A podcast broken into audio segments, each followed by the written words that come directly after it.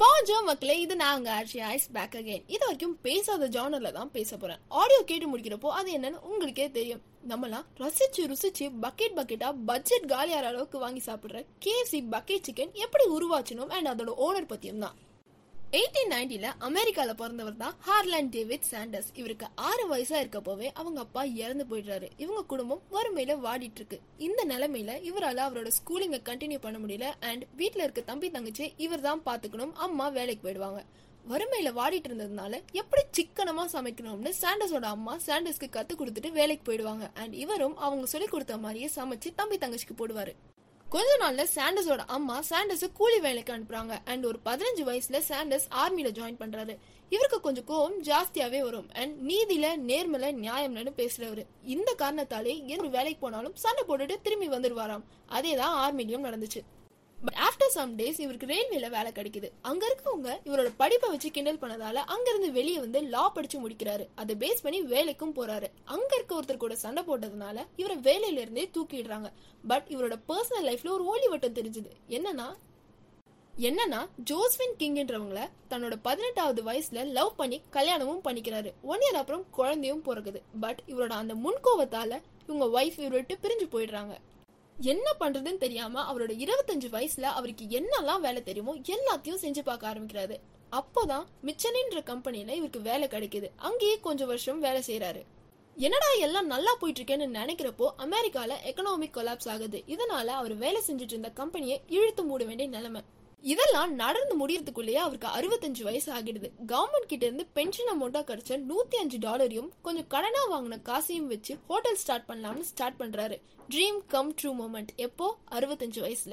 ஹோட்டலும் நல்ல பிக்கப் ஆகி ஓடுது. பட் அன்பார்ச்சுனேட்லி ரோடு எக்ஸ்டென்ஷன்னால ஹோட்டலை இடிக்க வேண்டிய நிலைமை. கடன் பிரச்சனை கழுத்தை நெரிக்குது. என்ன பண்றதுன்னு தெரியாம சூசைட் தான் ஒரே வழின்னு சாக போயிடுறாரு. பட் சாகிறதுக்கு முன்னாடி அம்மாவோட சாப்பாடை சாப்பிடணும்னு ஆசை. பட் அம்மா உயிரோட இல்ல. ஆனா அவங்க சொல்லி கொடுத்தது ஞாபகம் இருக்கு.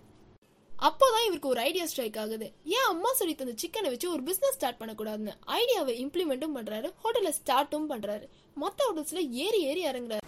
இந்த மாதிரி எனக்கு சிக்கன் நல்லா செய்ய தெரியும். அதோட ரெசிபியை நான் உங்களுக்கு சொல்றேன். அதுக்கு நீங்க காசு மட்டும் கொடுத்தா போதும்னு எல்லா ஹோட்டல்ஸும் ரிஜெக்ட் பண்றாங்க. ஆயிரத்தி ஒன்பது தடவை ரிஜெக்ஷனை ஃபேஸ் பண்றாரு. ஆயிரத்தி பத்தாவது முறை ட்ரை பண்ணும்போது ஒரு ஹோட்டலில் அக்செப்ட் பண்ணிடுறாங்க. அமெரிக்கா முழுக்க இவர் சிக்கன் பத்தின பேச்சு தான் அவங்க அம்மா சொல்லி கொடுத்த சிக்கன் ரெசிபியில கொஞ்சம் சேஞ்சஸ் பண்றாரு. அதுவும் மக்களுக்கு ரொம்ப பிடிச்சு போயிடுது.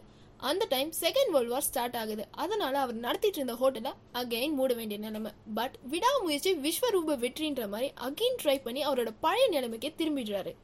தென் கெண்டக்கில இருக்க ஹார்மன்ற பெரிய ஹோட்டல் ஓனர் இவரோட சிக்கன் டேஸ்ட்டுக்கு மயங்கி அதோட லைசன்ஸை இவருக்கே கொடுக்கணும்னு சாண்டஸ் கிட்ட கேட்குறாரு சாண்டஸும் ஓகே சொல்லிடுறாரு but with one condition chicken recipe எப்பவுமே சீக்ரெட்டாகவே இருக்கணும்னு சொல்லி.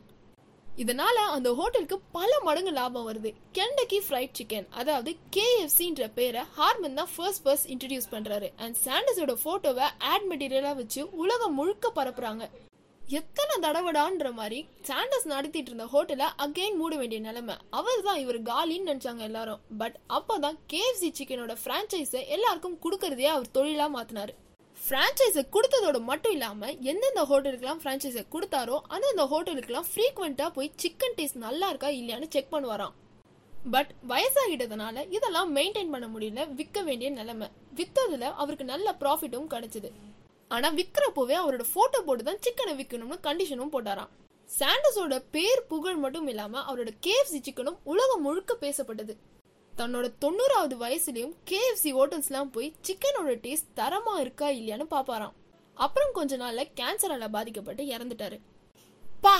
அப்படி இருக்குல்ல தோல்வியை மட்டுமே அவர் வாழ்க்கையில பார்த்தவர் அம்மா சொல்லி தந்த சிக்கனமான சமையல சிக்கனா மாத்தி செம்மையா சாதிச்சிருக்காருல. இதுல இருந்து என்ன தெரியுது? நெவர் எவர் கிவ் அப் எது நடந்தாலும் திஸ் டூ ஷால் பாஸ்ன்ற மந்த்ராவை ஞாபகம் வச்சுக்கோங்க.